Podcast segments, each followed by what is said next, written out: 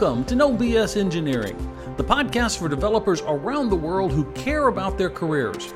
Join us as we share ideas, war stories, and talk with special guests about how developers can up their game and move their career forward.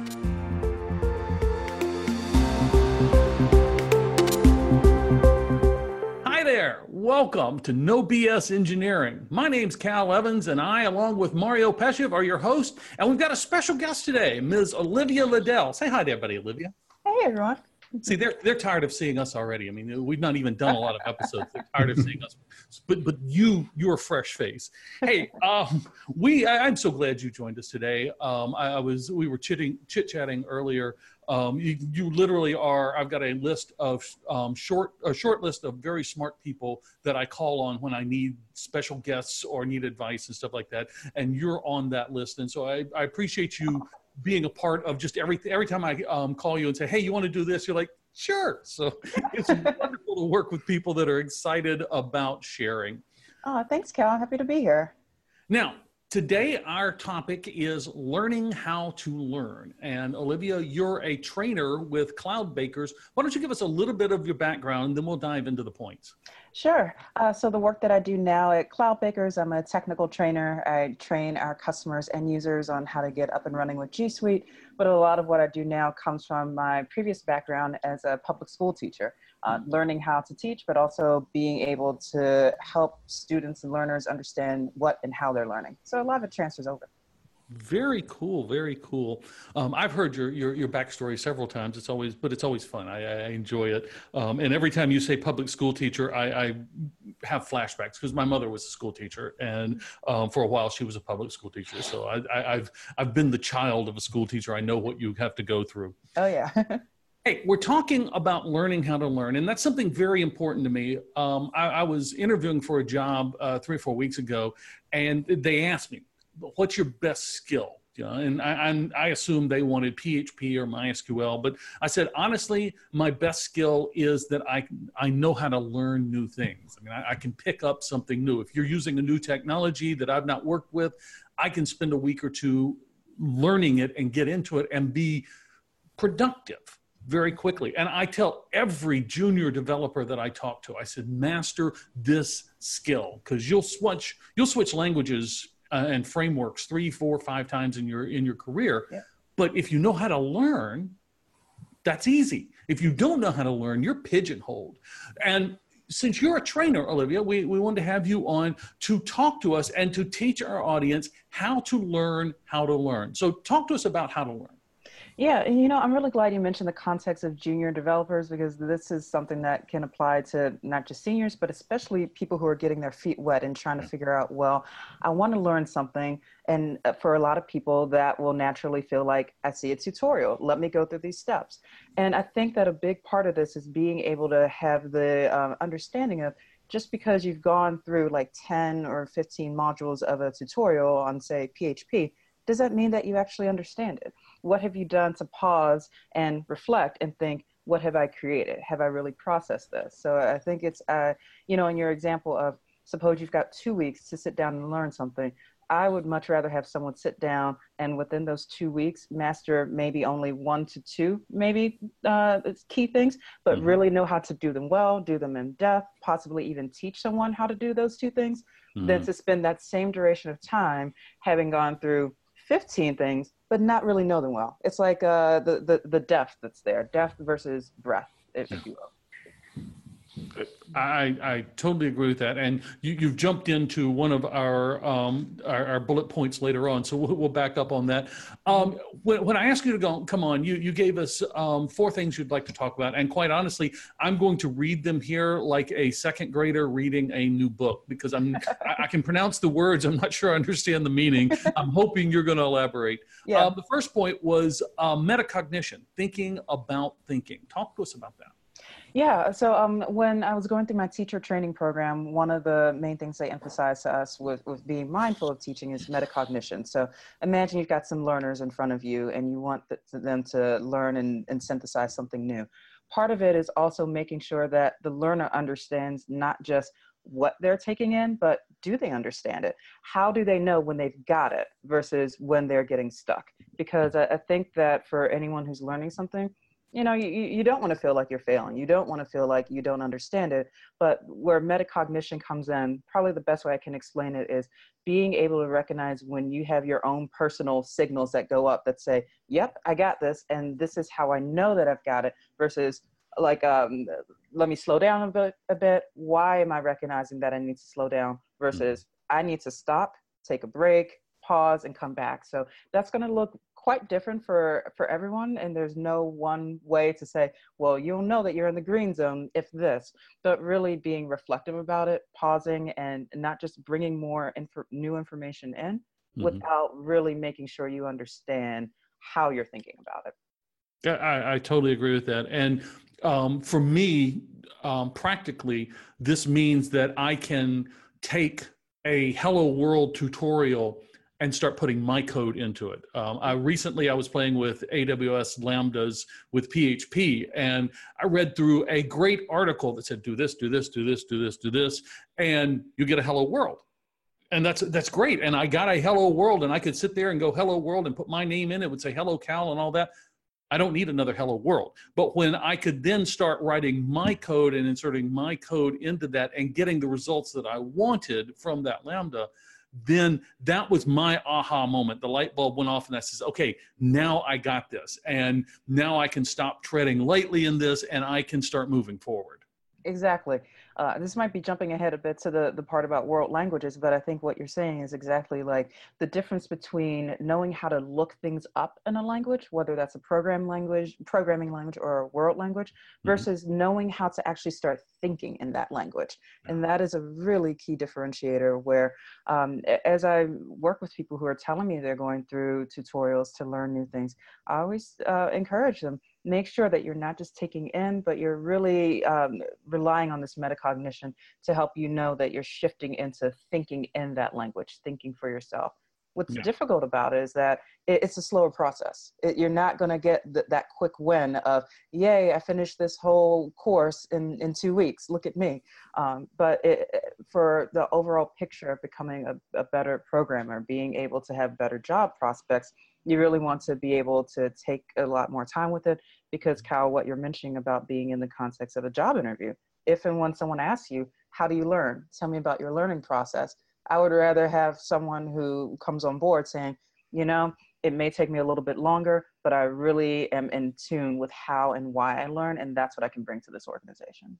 Totally agree. And, you know, I, I mentioned in the beginning that, um, you know, I, I, give this advice to junior developers, but what we're talking about here applies to every phase of your development. I mean, I've seen mid-level and senior developers go out to Stack Overflow, cut some code, paste it in. It works. They don't bother to figure out why it works or what's going on. They just it works. I'm going to move on. And and you really have to understand. You you have to move beyond that copy and paste mode and uh, and understand what is going on to be able to to to, re- to be able to repeat it again without going out to Stack Overflow again and, and cutting and pasting. Mm-hmm. Because then the, the, the repetition, exactly, it's key. The more that you repeat something and repeat it, but with a slightly different variance and nuance, then you're realizing that you're not just copying and pasting anymore. You're you're more doing the, the synthesis of it yourself, and yep. that's where you get to a different part of learning. And when that aha moment happens, it's it's amazing. and and that's why I always encourage the, the people that I've taught or trained, whether they're a third grader or a CEO of a company that I'm working with now to reflect and, and really think about those moments. How did it feel when you were struggling through something? And how did you get past that? How does it feel now that you're being able to think for yourself and do this and really carry that with you for the next time that you get stuck? Because it's not and if you get stuck again, it's going to be a win. And you need oh. to be able to refer back to that. Absolutely. And I don't want to be a wet blanket for all the junior programmers because I program because I love making making things and programming is my outlet. Um, and when you get something working, you're going to have an endorphin rush and it's going to be awesome and you're going to be king of the world and everything. That's going to go away. You're going to get stuck again. I, I yeah. hate to tell you this. So you've got to learn how to learn how to move beyond that. Hey, mm-hmm. uh, let's talk a little bit about mindsets. You, you mentioned growth versus fixed mindset. Um, how do these affect the learning process? Yeah, that was something else I got through my teacher training program through uh, Carol Dweck, the, the author of this really great book about mindsets and the difference between, um, let's say, whether you or someone you're working with is feeling that when you are coming up against an obstacle, think about how you respond to that. If you feel that this obstacle that's in front of you is something that's telling you that you're a failure, that you feel that you can never do it, that's more of a fixed mindset. Mm-hmm. But the, the the the takeaway here is to try as much as possible to shift into what's considered a growth mindset. Mm-hmm. Seeing an obstacle, seeing something that's a point of difficulty as a, a point of growth, as a learning opportunity. Because I can look at some code that doesn't work and think, oh goodness, I did this wrong again. I'm never going to get it right. Uh, let me just quit. That that's fixed. But if I look at this obstacle and think, oh, you know what? I I know it's not working right now, and because I know it's not working, I can trust that this is going to be something new that I'm going to learn from this. That's the difference when you go into a growth mindset. And it's not easy. Uh, it, it, really is not, especially if you're coming up against um, obstacle after obstacle. But part of going into this growth mindset is really going to be um, reflecting, looking at why you feel that you're getting stuck, and also reminding yourself of why you want to do this like how you're saying exactly why you like um, programming things. And it's, it, it's, it may be difficult for from person to person and mm-hmm. that's why i encourage the people that i teach and that i train remind yourself of why you want this. And and that's going to help get you unstuck so that you can see this point of difficulty as a, as an opportunity to to learn something new that you can then teach someone else. Knowing is cool Sharing knowledge is even cooler. In my book, Uncle Cal's Career Advice for Developers, I share with you five of the most important pieces of career advice I've learned. Get your copy today by pointing a browser at bit.ly slash Uncle Cal. I want to share this knowledge with you.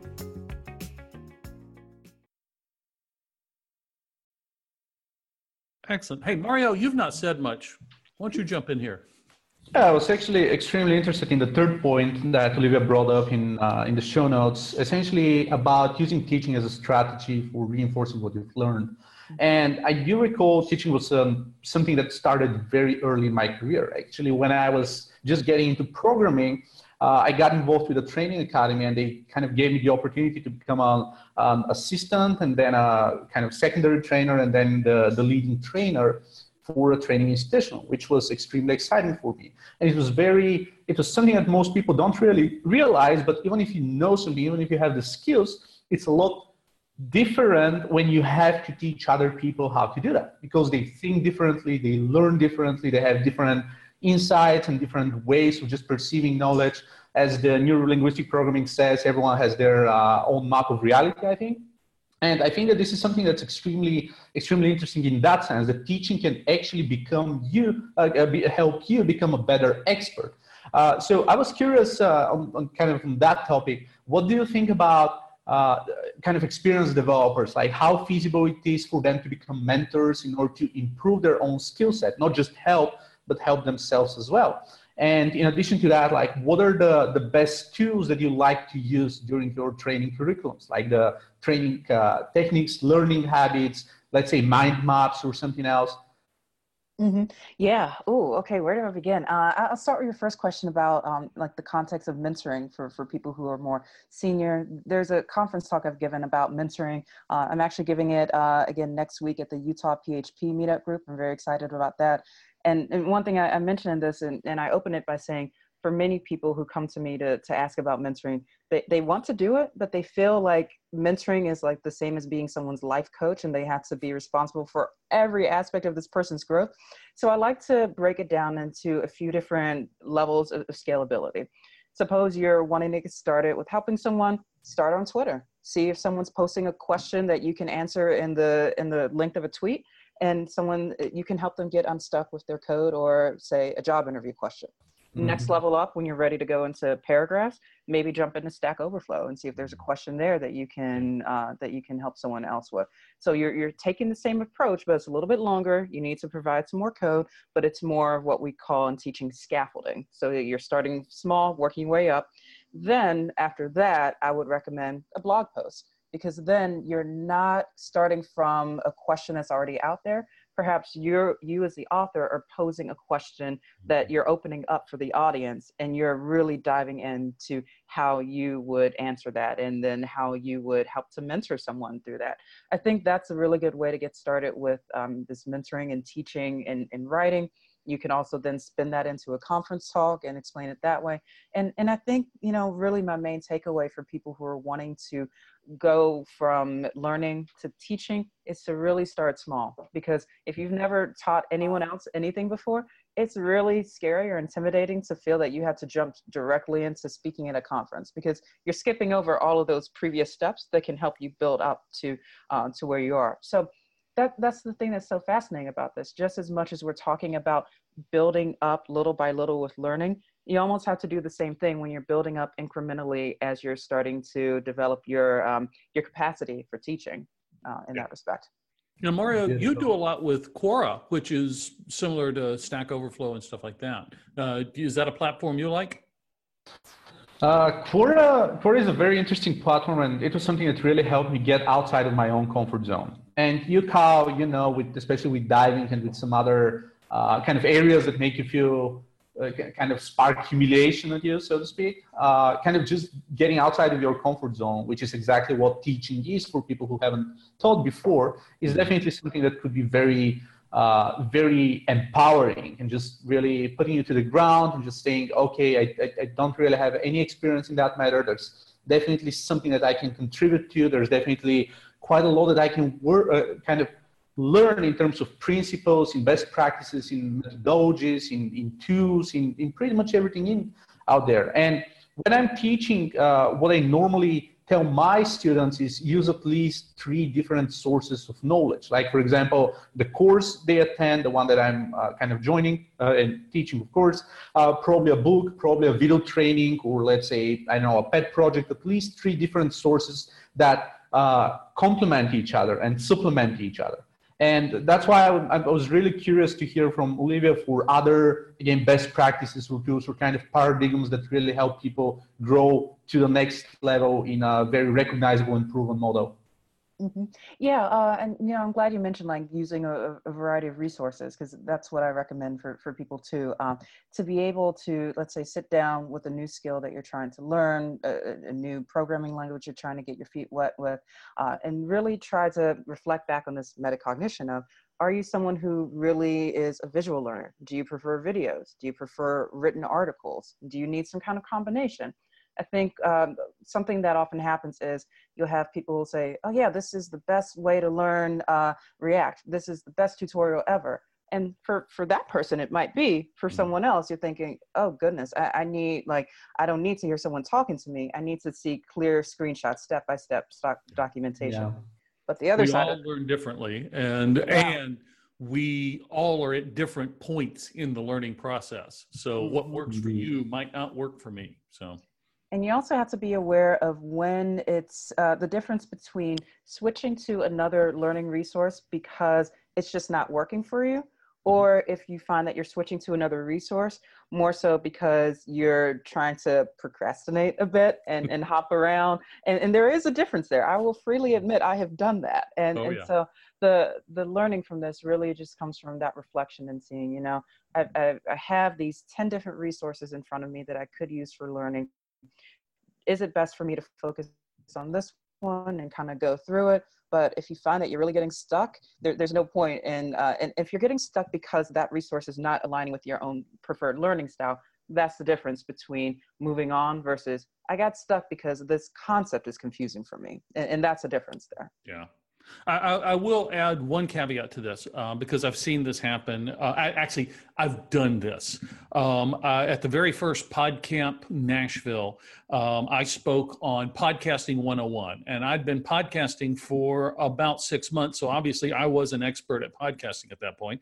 And I got up and delivered the absolute worst talk I have ever deli- delivered. I was ashamed of it. I could see people in the back you know shaking their heads because i was actually delivering bad advice. So it's one thing for a junior to get up and say this is what i've learned. And i love WordCamps because they have um, i don't want to say kids but they have uh, young people will get up and say this is what i've learned and i've taken away tips from those things. It's another thing for somebody who's been doing something for three weeks, four weeks, six months to get up and say, this is the right way to do it. So I, I, like to couch when I'm teaching uh, or when I'm advising junior developers. I say, first of all, start at your local user group because you'll never have a more friendly audience. They won't sit in the back and shake their heads. They'll they'll raise their hands and they'll politely correct you so you can get better. Um, but I also tell them, I say, couch this in. This is what I've learned.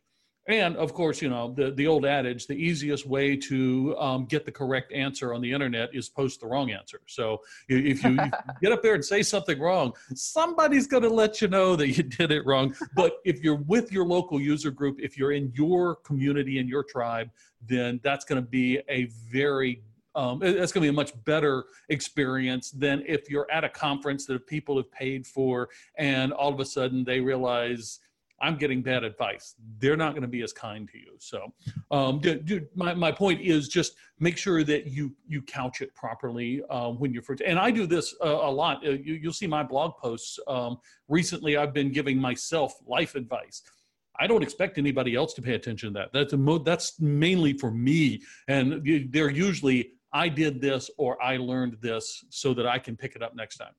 Hey, um, you've been working on a program lately, and I, have been talking to you about it on Twitter. It sounds fascinating, but um, you you've kind of made that into a meta topic that you want to talk about today um, using world language techniques to learn programming languages talk to us a little bit about what that means and don't forget to mention the project that you've been working on because that sounds fascinating sure thank you yeah i was i'll start by saying i was writing the follow-up to this last night and uh, thinking about why i got back into the fundamentals of JavaScript as I've been doing lately. And I realized it was because that when I first started programming many years ago, I was doing a lot of it in isolation, adding in other pieces as I needed to just to get a project done without really taking the time to truly see how these different pieces connected and, and built upon each other. So I wanted to go back and, and relearn some things. And as part of that, I decided to bring in my Arabic skills because Arabic has rules and structure just as programming uh, needs to. And I've created this program that's called um, Trilitterize. It's based, basically a way to take the three, any three root letters of Arabic and combine them and see how they create different verb forms. So it's all uh, created through vanilla JavaScript, uh, a bunch of if-else statements, um, making some modifications to uh, HTML elements in the DOM, but also needing to understand how and why I got this put together. Through all of this, I realized that there's a lot of similarities between the way that I've learned uh, Arabic and other world languages and the approach that I take now when uh, learning a programming language. Things like being able to recognize when the tools that you need are already right there in front of you. And in, in this blog post, one of my biggest aha moments was thinking back on the time when in an Arabic class, I didn't know a word I was looking for, I wanted to say so I my instinct was to go to a dictionary and look it up. And my professor stopped me and was like, Olivia, what are you doing? And he, he tells me everything you need is right here in, in your head. Mm. It was terrifying for me because I was I had never really had to think on my own in that way. I was used to uh, from learning other languages in the past, going to the dictionary when you don't know something, looking it up and it's not to say that doing research and looking things up is is not uh, recommended because that's what we've been talking about this whole time right but it's that difference between knowing that you're looking something up because that's the easy way out versus first taking the time to pause, reflect on what's already in front of you, and see if you can put together your existing skill set in a way that can still get you to that outcome. Because uh, that has been a, a really big um, learning point for me, and uh, it's been really rewarding to see so many people respond positively to this and see those parallels as well. Wow, way to bring that right back around to the beginning. That was awesome. I don't know if you planned that or what, but that was just phenomenal.